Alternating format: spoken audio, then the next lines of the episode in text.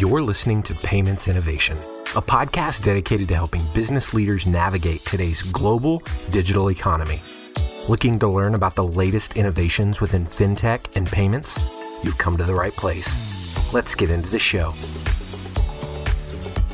Hello and welcome again to another episode of our Payments Innovation Podcast. I'm your host, Richard Arundel from Currencycloud. Um, I think this could be our 100th episode. I don't know if there's a way to check. My marketing people haven't validated that, but I'm, I'm saying it's our 100th episode. Um, and we've got two awesome guests uh, today to celebrate that centenary. Uh, first, we have Dieter Halfar, um, who is a partner at Elixirr. And we have our very own David Reiss, who is the program director for our strategic partnerships here at Currencycloud. Dieter, David, welcome to the show. Thank you, Richard. Hey, Richard. Um, so we're going to dive into the world of kind of digital banking, um, look at kind of the landscape, what's happening today, and then kind of dissect it and the, the, the optionality of, of you know how to launch a digital banking service and digital banking uh, services for customers. Um, if you'll indulge me for kind of two seconds, let me give where I think or where, how I view the industry. Um, I think there are kind of three components of this. I see kind of your your fintech kind of challenges or neobanks. Some of them didn't start as banks, but you know they've, they've migrated to to offer a kind of full banking service. You know, household names: Revolut, Starling, Monzo in the UK. You've got N26, Mercury, and Ro over the other side of the Atlantic in the US. I think that's a really interesting space. And I think what's happening there, you've got perhaps other fintech firms who are perhaps in other kind of financial sectors kind of migrating into this world as well so alternative lending platforms you know the wealth techs lending platforms and we're going to dive into that later you then have the traditional kind of incumbent banks who are looking to respond to this kind of digital appetite from their customers and also the, the challenge represented by these neobanks and then you have i guess the rise of embedded finance with you know non-banking non-financial service kind of brands who are, moving into offering some kind of digital banking proposition. Maybe not, maybe not full stack banking, but some kind of digital banking proposition. Um, that's my opinion, but I'm going to open it up to you two, um, being the experts, living and breathing this, but also maybe just introduce yourselves quickly in terms of you know what you do. So, Dieter, over to you. Excellent, thanks, Richard, and uh, thank you again for the opportunity to um, spend some time with you guys. Always enjoy it. So, yes, my name is Dieter Halfar. I'm a partner at Elixirr. I look after a number of our financial services clients. So uh, to your point, Richard, you know, we definitely have a point of view in terms of the work that we do um, around both the regulated and the non-regulated entities uh, attempting, you know, either a transformation of their core legacy uh, kind of platform or entering the market and competing with the the likes of the neobanks. So some of the work that we've done really talks to some of the points you've raised, and happy to be here and, and share uh, some of our thoughts and, and insights. Great to have you, um, and Dave. Yeah, hi guys, it's uh, Dave Reiss. Bit of a Currencycloud lifer. I realised I've been here for over 10 years, which is a horrible thought. Um, but much like Dieter, so I, I, live in this world quite a lot in the sense that either um, organisations that are on that journey to becoming a full stack bank and the path they take, or existing financial organisations and how they maybe try and digitise their their existing offering or create a new a new subset of products for their existing customers. My world is slightly more t- tailored towards the the routes to actually do this and achieve that end goal. And I think, Rich, one of the things you touched upon is really interesting for me is this what is the the end point or this ultimate north star that people are building towards and is there this nirvana of a, a, a super app for all your financial services this in, in, in one in one part of your phone so as I said, we're going to get into, I guess, the options and the way, the ways in which, you know, whichever category you fall into, you know, be it a neobanker, an incumbent, um, or an embedded finance kind of brand. And I guess there are more and more options now. Certainly, over, you know, Dave, you, you said you you're a, a lifetimer. Uh, did you get your pen after the ten years? So I don't know if I got mine, but um, do. I know you've you've done a similar amount of time at Elixirr and, and kind of been in this world for a while. But before we go into that, why don't we kind of have a look at some of the key considerations that a company might take to go one of those paths? So, Dieter, I'm going to come to you and kind of say what, what's going on in people's minds when they're thinking, you know, what, what do I want to do here? No, Richard, exactly. I mean, we, we often start our engagements with clients coming to us and wanting to compete in the world of digital banking. And one of the first things we, we have to kind of tease out and, and really make sure that we get right is why are you doing it? Um, what's driving your desire to actually even enter the, the, the financial services space?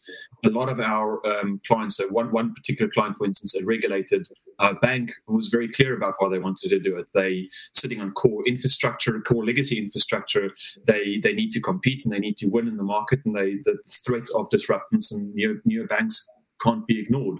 So for them, it's an opportunity to re-engineer their customer experience, and and it's getting more and more difficult to compete with the exceptional focus that neobanks have on customer experience.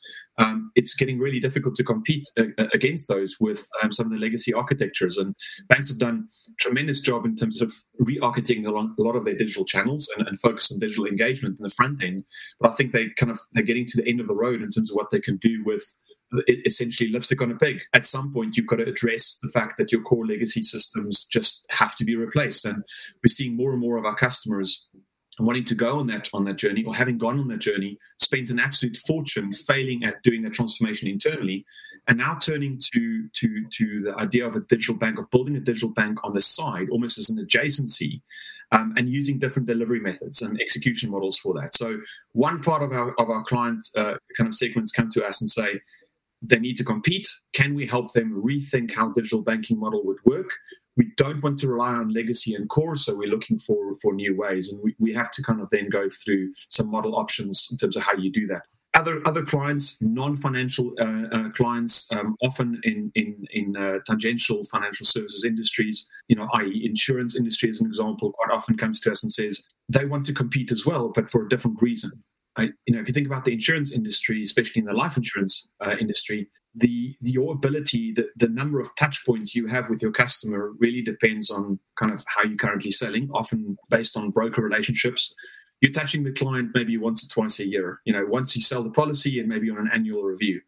And it's become clear that most organizations want to deepen their customer relationships. And how do you do that with your existing business model? You need to find some sort of a relevance, you know, some some some sort of a, a way of reaching out to your customers to have a relevant conversation. Transactional banking, because of its nature, often allows these firms therefore to have a much richer and more daily touch point with their customers. So often the insurance industry is moving into financial services because they see the, the rich transactional data and ability to actually touch the client more often as an opportunity to cross-sell and enhance the way they, they, they compete in the market. So for them, it's about finding ways to be more relevant in the in the lives of customers on a daily basis, and so they're moving into financial services to create that touch point.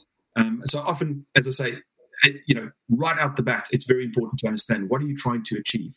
Um, listen, I think it's a really important point, and I think that the data point is often overlooked when it comes to you know the whole world of kind of embedding these these kind of banking products or these other financial services and actually some of the the the new providers are best placed to deliver the right services to the customer. And ultimately, that's what it's all about. It's around, and you know, you are, and, and all of us here have benefited from the rise in, you know, either you know, some form of kind of digital banking or digital banking services. So, so Dave, um, I also wanted to kind of pick up on. Obviously, you know, I gave a very quick intro of, of what I see in the industry, but maybe we can call out some specific examples. I've said I, I called out the household names in the kind of the fintech neobank world, but there, there are some big names who've tried this, and there have been some successes and successes with you know some some of the traditional banking stuff, but also some notable, I guess, failures or, or full starts. Maybe we can touch on kind of where, where you see that at the moment as well. Yeah, I mean, certainly the starting on the failures, and I think this is this is probably swimming behind the point that, that Dieter has just made. Really, um, the expectation of the end customer is just getting greater and greater um, and how you fulfill those needs is becoming really much. You, you must be a customer centric organization to be successful in the future. Um, where I've seen certainly the the examples in the market which which um, new digital offerings or new financial services haven't quite taken effect is. Um, I'm, I'm actually going to draw it back to some of the more uh, fundamental like, values and culture um, that I think that certainly legacy organizations kind of struggle with. Fintechs are, are, are more of a because they've lived that world since day dot. Whereas these more mature, established banks, who are potentially decades, if not hundreds of years old, um, they don't quite necessarily appreciate how impactful technology is. And it takes quite a lot to admit that you can't be the best or do everything in your organization. And it's relying on third parties to come in and actually support you and assist you. And that's certainly something that we've we've seen. And some banks and some financial organizations are better at recognizing others. So when Dieter, you talked about why banks want to go on this journey, there's a secondary question, a quick follow-up saying, once you've got the whys, well, what do you want to own? And then what do you actually want to rely on as, as, as third party providers which i think is is a difficult question for organizations to go and ask themselves and often there's not a right answer 100% right Dave. i mean i think the only thing i would say is before before even worrying about what what are the primary components you want to own uh, versus kind of those that maybe other partners are better suited at i think there's a there's a an increasing realization that to your point in order to compete, you really need to think very carefully about the product features that that you launch and how you're going to differentiate. I mean, we've you're talking about some failures. You know, it's quite it's quite public. J.P. Morgan's um, uh, Finn, for example, launching that and kind of pulling back from the market after recognizing that actually they really had a. Diff- I mean, it was it's quite well documented that it's actually that that was a classic case of not being able to differentiate from your competitors well enough. You know, like a huge amount of effort spent on building a digital mobile proposition, and then really not recognizing that, or early enough recognizing that it, it just doesn't differentiate. And I think just to, to swim behind that point is just that the challenge I've got with certainly against the cultural aspect is around that failure piece. As fintechs, we fail all the time but we fail in small increments and then we learn and we iterate and then we try and do something different. And it's finding the right partners, finding the right organizations, or you find your own people internally who are able to plot that path to ultimately being successful through a series of, of, of mistakes and missteps. And again, I think culturally, some organizations would struggle with that, is my experience to date in the market. Again, Dieter, you're probably slightly closer to this with banks. I mean, it's it's it's it's getting. I think it's getting better, David. I mean, it's taken years, obviously, for the banking industry to to kind of get their heads around it. But you're 100 percent right. The cultivating a culture where you tolerate failure, or at least learning it.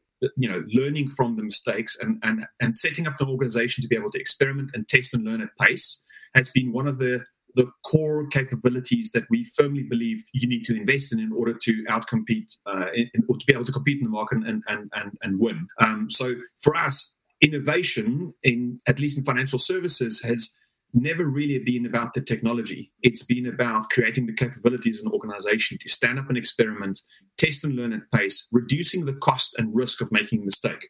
And when you do make that mistake, as you said, because the cost is so low of doing that, you can pivot, you can you you can you can rise above that quite quickly, um, and you can use those learnings to then drive the next action.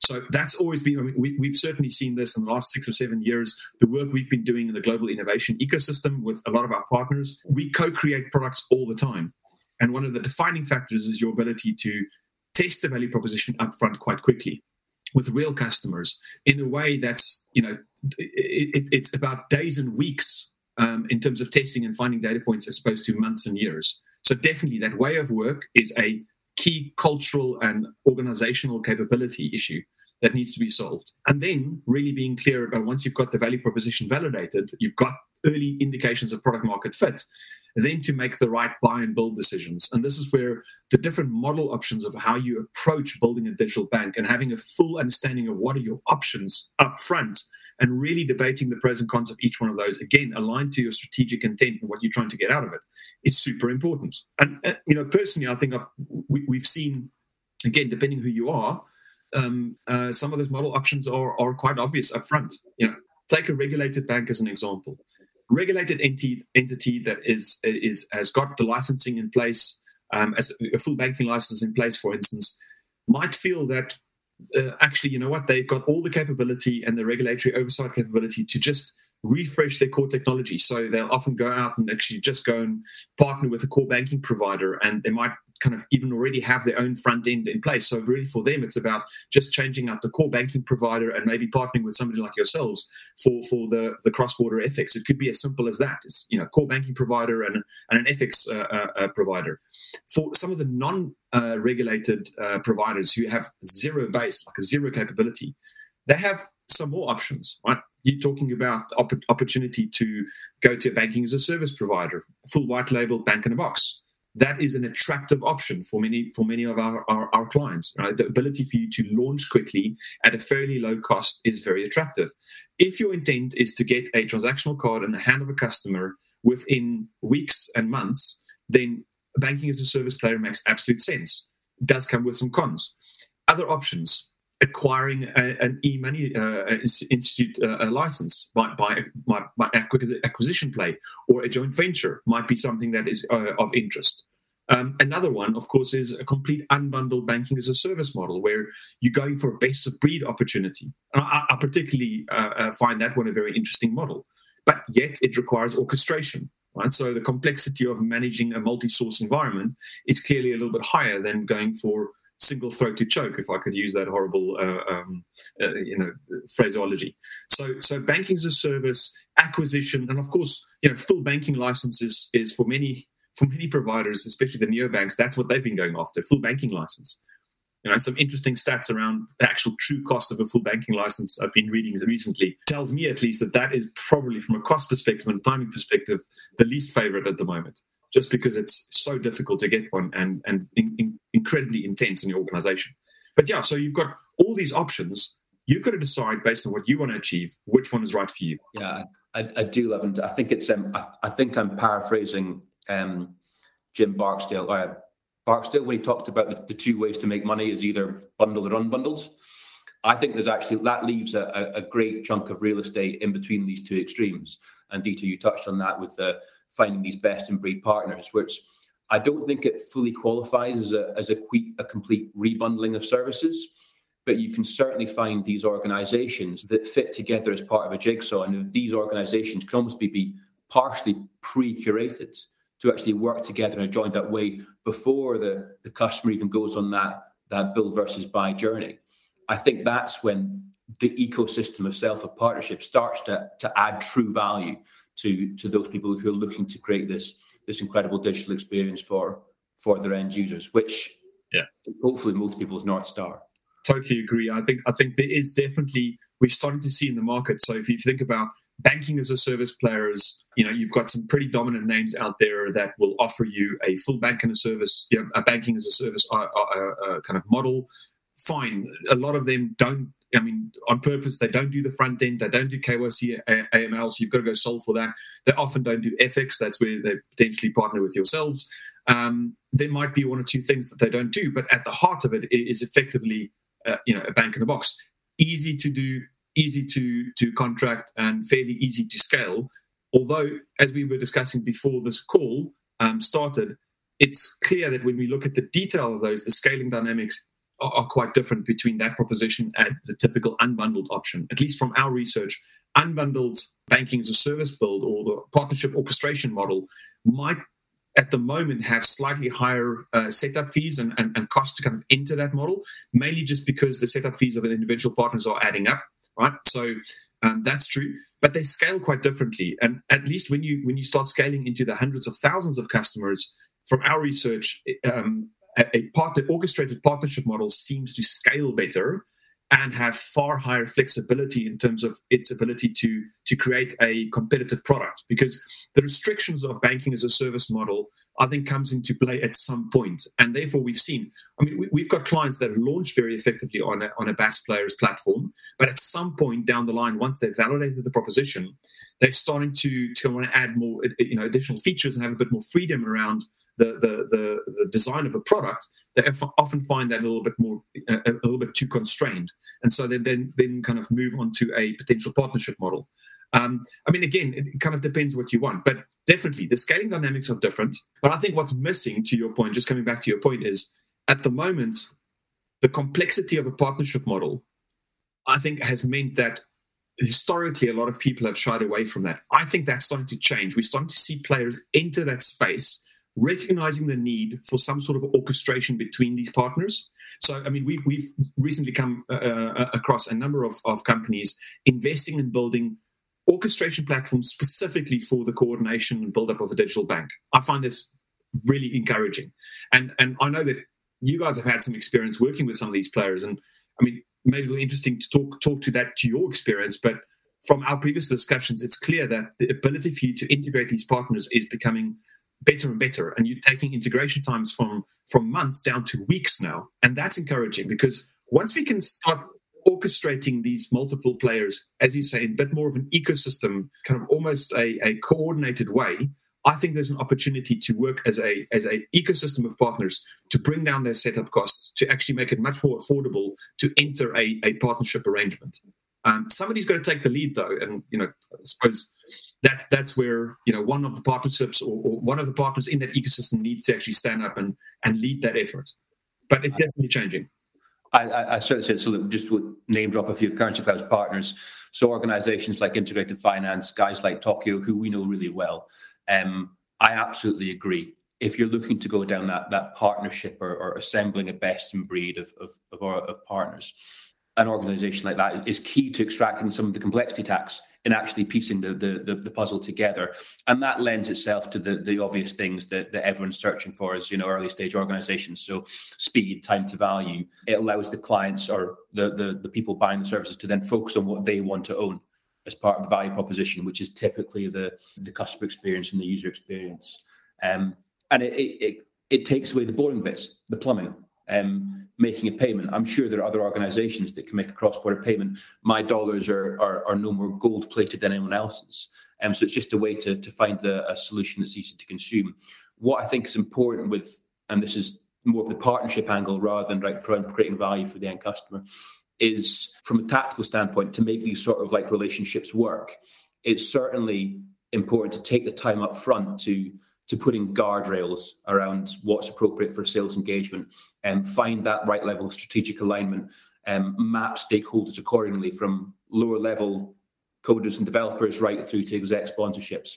But again, it goes back to the initial point that there's got to be that that cultural match, um, which is arguably, in my opinion, the, the the secret sauce of any successful partnership ecosystem, where you have this almost like unwritten rule to to create more value than you capture. It's an interesting point you make, though, which I hadn't necessarily put into thought, was one partner has usually got to take the initiative. Someone's got to stand at the front of the queue and say, I'm going to be responsible for pulling everyone else together. And it is typically going to be that orchestration layer that ties them together, but it might not be, I guess. And that's, you know, time will tell as to, to who actually steps up and shows the lead. Yeah, I think, I mean, from my perspective, definitely orchestration players do have an opportunity here to really play a coordinating role, not just obviously in, in the run space, but actually the design of it. I mean, definitely our, our conversations with um, the team at Integrated Finances has been fantastic in terms of, the, you know, their thinking that they're putting into into play now in terms of not just what they're doing today, but also down their roadmap in terms of their ability to start integrating all those other, you know, if you think about all the components you need to build a bank, you know, last time I counted was like, you know, more than 10 uh, functional capabilities that you're really thinking about stringing together. And that's quite a lot. If if, if, if, you have to tell me that I've got to build a bank, coordinate 10 different parties, that's, uh, you know, versus one, immediately, you know, conceptually, I, it just sounds like, you know, a really complex thing. So people like integrated finance and, and, and Talk, IQ, uh, Talk IO, they, they are, they are literally playing that role. So I do think it could be them. It could, of course, also be some of the the the uh, EMI license holders. I, I, think there's there's a, there's a role to play if you in the agency banking space. I think because that's one of the first things you've got to think about. Anybody that has an agency model has the ability, I think, to lead some of that conversation. They are the pr- principal risk owners in, in in in a lot of these partnership models, and I think they again also have and should have a say in how this ecosystem is built up. So, you know, maybe some of the BIN sponsors, maybe you know people like yourselves if you are authorized EMIs, you have an opportunity to actually kind of come to market with some sort of a pre-built ecosystem and package. Um, it, I think it could make the decision for our clients a lot easier having some sort of a pre-built idea around how to coordinate this ecosystem. I mean, it's still early days. I know you guys are thinking about that, and and um, but again, we're we're definitely seeing a need for that. A little bit more coordination just jumping in, um, you, you two could obviously talk about this for hours, um, and I think it's fascinating. And I, know we kind of position kind of three options. I think it's the the first and the third are probably quite interesting, and, and maybe that's where we're getting into a, a good bit of debate. Um, I just want to kind of dive into dive into some of that for you know the uninitiated, and I, I um, uh, put myself in that category, um, like the deep understanding. So we we understand, and I think we're saying the kind of off the shelf banking as a service providers um, have a huge part to play here, uh, and you know they're getting to market, getting people to market. They said in weeks rather than months, if not years. Um, I think what's interesting, and, and then on the other side you have these what you're saying the unbundled um, kind of banking as a service model, and you have these orchestration companies um, who are kind of putting that together. Now, let me ask a question around what I think one of the one of the cons potentially of using an off-the-shelf BaaS provider is is there is sometimes kind of limited kind of proposition flexibility. Um, it's you know the, the the the ability to control that roadmap kind of lives with that BaaS provider rather than you. So how, how does that change? Because on the surface, one of these orchestration layers is effectively taking some best in breed uh, providers, or you know, call you know, let's call it ourselves. Let's have a look at Currencycloud. You know, best in breed cross border um, payments provider. But the orchestration layer is effectively taking that and delivering it, so it's it's one you know one relationship that the, the the new digital bank has to offer. So what, what are the core differences between a off the shelf banking as a service provider and that orchestration layer? Well, I mean, I'll, I'll, I'll kick off. I, I, th- I, think the first thing is the, the typical banking as a service player really plays in um, the space of taking the role of, first of all, dealing with the safeguarding the safeguarding of cash. So both operational accounts as well as overnight safeguarding of cash. The typical BaaS player takes care of that, which is really one of your primary concerns with building a bank is you have to have the operational accounts and the ability to safeguard funds overnight. They often, if there's a card product involved, they will be act as a, a, a, an issuer processor. They'll have an issuer processor component or partner that is actually bundled with them that gives you the ability to to get a card into the market. Um, they'll have some basic, a lot of them will have some basic plugins uh, to open banking partners, although typically that's not directly included immediately. Same with FX. They, they might or might not provide an FX partner uh, in, in their model, but often that's excluded. Um, they will often have your Visa and MasterCard agreements um, kind of built in, so they'll act as your BIN sponsor. Um, but things that they won't do, they won't do front end typically uh, that get involved in that. Um, they won't do KYC AML. Transaction monitoring is often uh, not included. Um, they won't manage rewards, have any sort of loyalty engine behind them. They won't do personal financial management. Um, and often some of the compliance and regulatory aspects they'll stay away from. So it really is, when you think about banking as a service, people like to think about it as a bank in a box. But when you lift the hood, there's still some components that you really have to think about uh, building yourself. So it's not quite as comprehensive as as people think. So that's the first thing I'd like to to mention. David, I don't know whether you you, you agree with that from your experience as well, but at least from our experience, the first thing is I have to say is that banking as a service is not always the full bank in a box.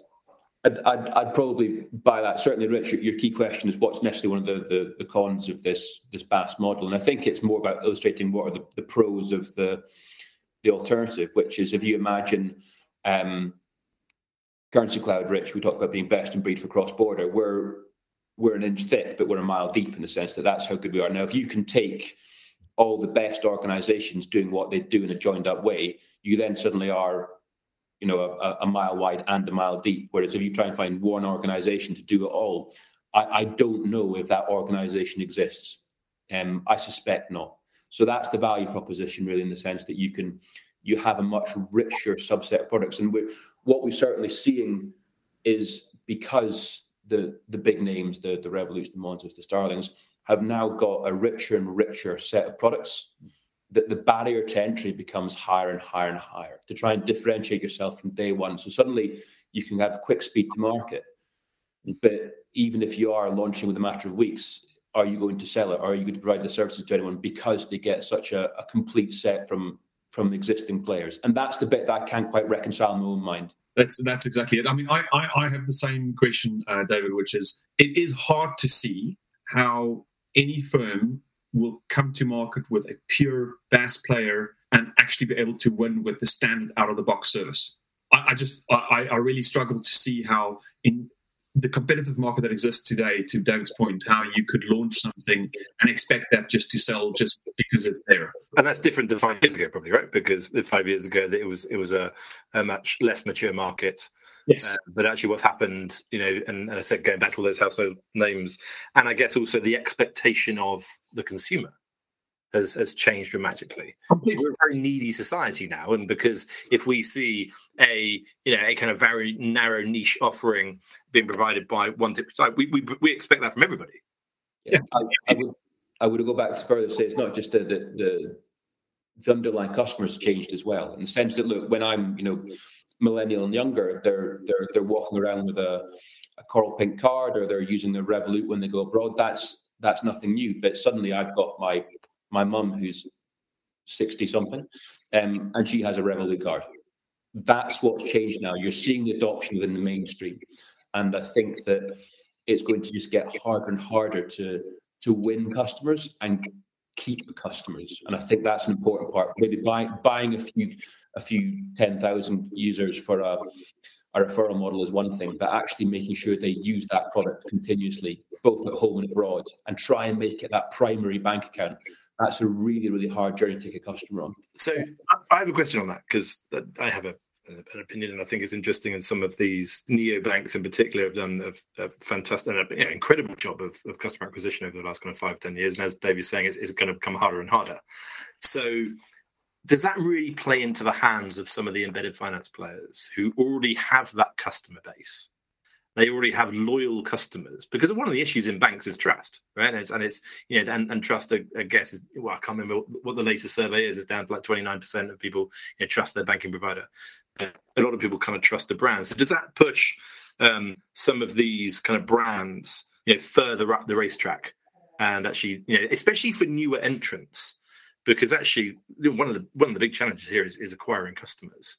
And now, if you can, if there's a wealth of options of actually integrating, embedding kind of banking services into your instance, into your application, you're already a few million customers ahead of your your competition. Yeah, scale matters, right? Scale matters dramatically. So if you're able to find an ecosystem to play into in that embedded finance space, I think you you're absolutely ahead ahead of your your competitors. Uh, I mean, we're definitely seeing new entrants. The the way they so it's almost kind of you're either going to compete head on, and you've got to be feature rich to to be able to even stand a chance. You really got to differentiate yourself, or you're going to pick a, a, a vertical within financial services. It might be unsecured lending as such, and you you want to basically find a platform or an ecosystem play to play into, and you're going after scale. And you're using strategic partnerships to access existing uh, customers and, and revenue pools. That is absolutely one of the ways that you can kind of jump ahead of the queue um, and avoid having to compete head on with the, the, the neobanks. It is, of course, interesting to kind of see whether embedded finance in its in its its own right, whether that's going to be uh, become harder and harder to do from a regulatory perspective. What's going to happen in that space? Is embedded finance going to be kind of regulated out of the market, or is the regulator going to find a way to support that? But definitely, platform plays. And if you think about the intersection between financial services and so many other industries, a lot of our clients are doing exactly that, right? Trying to identify, first of all, banks turning into platform businesses is now all, you know, that's that's the main strategy in town. And secondly, finding these ecosystem opportunities, whether it's an intersection with an e-commerce business, you know, and I think that that's also interesting. Just watching e-commerce space reverse engineering into financial services. Everybody's recognizing that there are untapped revenue pools, new revenue pools that financial services can play can play in, and whether it's banks stepping into them or e-commerce players reverse engineering into financial services, it's happening. Embedded finance is happening, it's a revenue pool that you should tap into if you if you're not thinking about it. I mean, it, it's very difficult to add anything on detail. You get a pretty good synopsis of my my thinking as well. I think the only additional layer to maybe just put on top of that is to say, well, it's it's still always important from like a bit of a products and solutions guide to understand what problem am I going to try and solve for the customer that's not being solved right now. And is that best done by a, an existing bank or a digital bank or a legacy bank expanding their capabilities and doing something else and moving into a different segment? Or is this from a, an ecom platform or my uh, I know health insurance provider or a another part, a another existing business trying to reverse engineer into financial services. And again, I, I, suspect it's going to be a bit of both, and there are going to be some winners and losers. And the people who will win, I would bet pretty heavily on, are relying on best in class partners to try and take them on that journey, either rather than do it themselves or, or, or buy a more generalist solution. Yeah, and, and not just partners, David. I think the, the the key thing to winning here is, you know, it is it is in the platform space. I think there's research out there, quite you know, public research. You can you can find that some of the studies show that more than eighty percent of platform plays fail after three years because they they they fail to identify the value proposition, the problem they're trying to solve right? So connecting a multi-sided marketplace with some sort of transactional play, onboarding customers is fairly easy if you incentivize the hell out of it. Right? If you if you if you make it free on the one side and or you start giving away enough enough rewards or, or discounts, you can attract people to your platform. The question is whether that's a sustainable business model. And often these, you know, three, four years in, when your basically your investment horizon has, has run out and you now need to have this platform effectively demonstrate positive network effects. It's got to stand on its own. When incentives get um, uh, retracted, the business model collapses because at the heart of it, these platform players haven't they haven't really realized the problem they're trying to solve.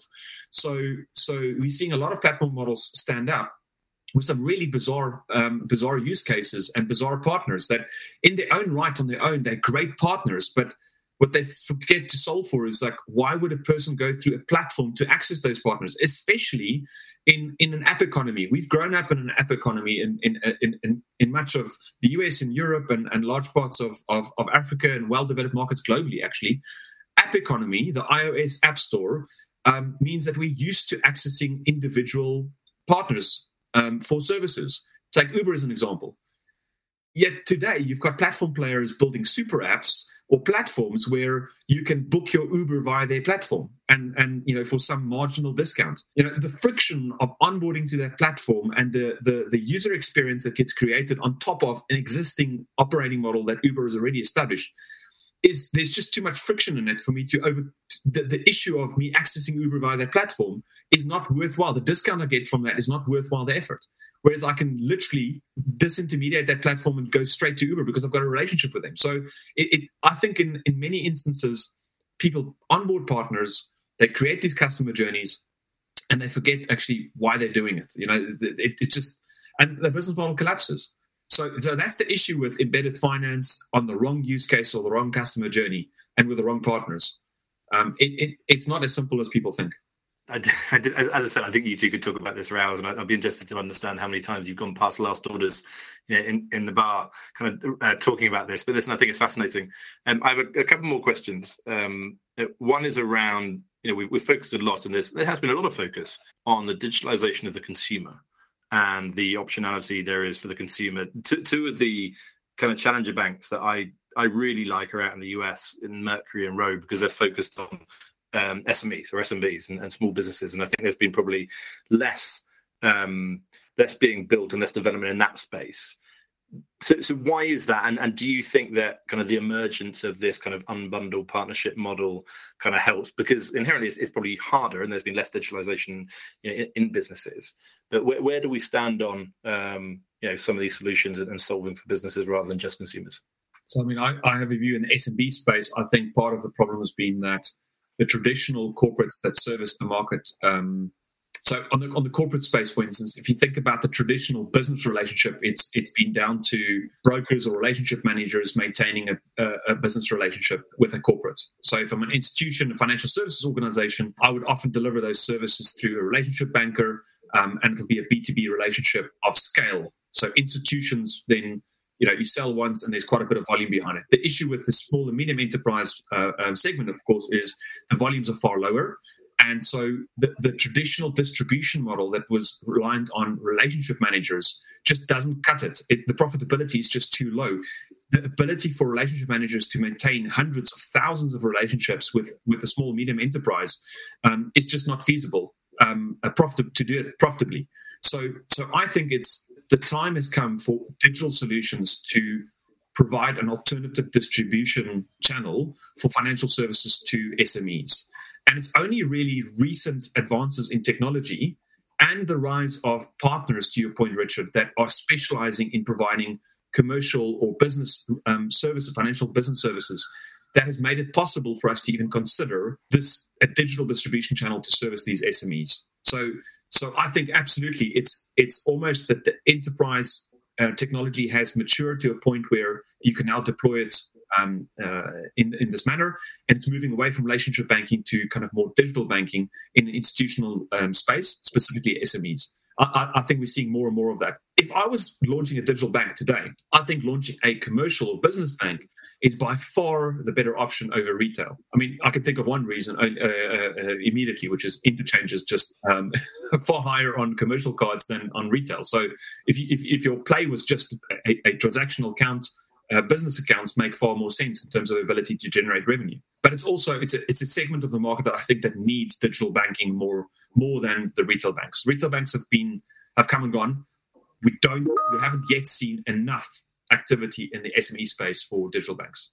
Yeah, I mean, I, I, I, won't lie. I'm, I'm by no means a, a, subject matter expert in, in this, but I, I believe one of the, the, the, crucial differences between that between that retail offering and the, the, the banking or digital banking for, for small and medium sized businesses is, is the specific onboarding journey. It's it's a lot easier to acquire those digital customers when you have again viral campaigns like you know user get user, which allows you to to, to suddenly scoop up a, a great big subset of customers. I'm not sure what the marketing angle is or indeed the, the digital capabilities are to to seamlessly um, onboard a, a a small corporate. But again, if, someone's cracked that particular nut, then I, I, think there's definitely a a rich service, a rich field of services you can give that that that segment of that community, which is only going to empower them and, and, and turn them into to, to bigger and, and, and, more successful companies in the long run.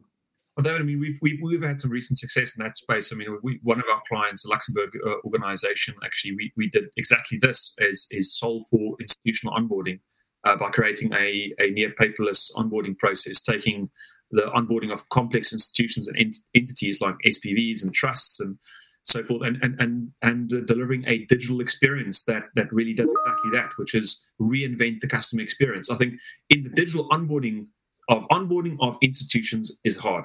100% it's far more complex to do and it's often kind of fraught with a number of of, of issues uh, what we haven't seen and this is the reason why we actually built something from scratch was organizations focused on solving for the customer problem. They're either compliance organizations that that build a workflow tool to solve for this, or they're workflow engines building an onboarding tool and building in regulation. But nobody's really started with the customer in mind and and solve from that perspective. So that that's kind of what we've done recently. We've been quite successful in solving for that, but it's it's not done that often, and I think we're still in the early stages of that. When when we had the the the pre podcast kind of catch up. I think Dieter kind of raised his eyebrows to say that this was a 45 minute long episode, but um, with we could go on for an hour and 45 minutes, um, and we're, we're, barely scratching the surface, right? But I think it's been a fascinating chat. Um, I'll, I'll, leave you with one quick question, um, and, and, we've talked a lot about some of the uh, the challenges in neobanks coming into this segment or some of the embedded finance plays. We touched a little bit on on traditional banks, but what is it that these traditional banks need to do to, I guess, stay relevant and to stay competitive, not just for their sake, but for for the end user sake. And what they need to do, but also it's a there's a two part question: Who are going to be the winners and losers in that space? Are there, are there people that you're saying that are building stuff saying they've got it right, and people should look at them and and put them up on the pedestal? I'll give you my point of view, Richard, which I think is the faster organizations can recognize that the time has passed for you to be able to out innovate the market. I just don't think there's any corporate in this world that can absolutely say they've got all the capacity, skill, intellect, and funding available to out innovate the market. There's just so much activity in the market, so many good people doing incredibly smart things that the first thing you recognize is you cannot out innovate the market. And therefore, you have to build the capability to be able to create strategic partnerships for the right things you have to recognize the value of using partnerships to to effectively deliver in a different way. Um, I just don't think that there's any other way of delivering complex change and building a digital bank, whether you're an incumbent, a legacy transformer, or whether you're a non-financial organization moving into the space, cannot be done alone. And I honestly think that that's the that's the focus that organizations should uh, uh, think about: is how do I create an organization that can partner at pace identify strategic partners, partner and test the value at pace, and then launch and scale those with the help of of, of uh, partners uh, instead of doing it themselves. That's kind of to me the key message, um, and I stick by that as like the golden rule number one. Yeah, I mean, I, I don't know if I can name any names off the top of my head, but certainly to reach the the people who will win, it's to repeat my earlier point. So those who grasp that need to get the right culture in place that that culture of collaboration, that that culture of you know, te- test, fail, and learn and, and, and iterate. Um, but also, there's certainly an approach to to risk and, and, and the way that traditional banks have an existing framework of policy that's used to then determine everything that happens downstream of that. If you want to do something and the, the rule book doesn't work quite right, my thought process is rip up the rule book, do the right thing for the customer, and then write the rules accordingly. That is a little bit dare I say it, naive. But I think those are the banks that have that sort of slightly more customer centric approach are going to be the ones that will have the long term success. Yeah, listen, I think that's a good place to end. I think it's, it's ultimately understanding that we're all here to deliver service to, to the end user, wherever we sit in that chain. And there's there's you know, such an abundance of, uh, to your point, kind of talent and talented people building services that actually creating an ecosystem that is so beneficial to you and I, and hopefully in time to you know, the, the small businesses and, and even institutions. I think it's going to be fascinating. And, and, listen, we're all lucky. The three of us are lucky to have been in this industry for, for, for a few years and seeing that change. But it's it's scratching the surface. I think you know the next ten years will be just as interesting. So listen, that that, that brings it to a wrap. I, I do have to apologise. It wasn't the hundredth episode. I think it was about the hundred and fiftieth episode. Um, but no no less important.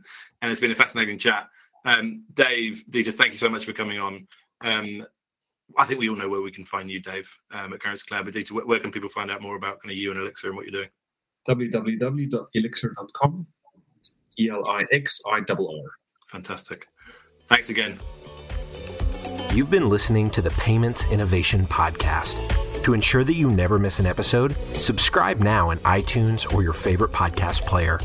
Thanks for listening. Until next time.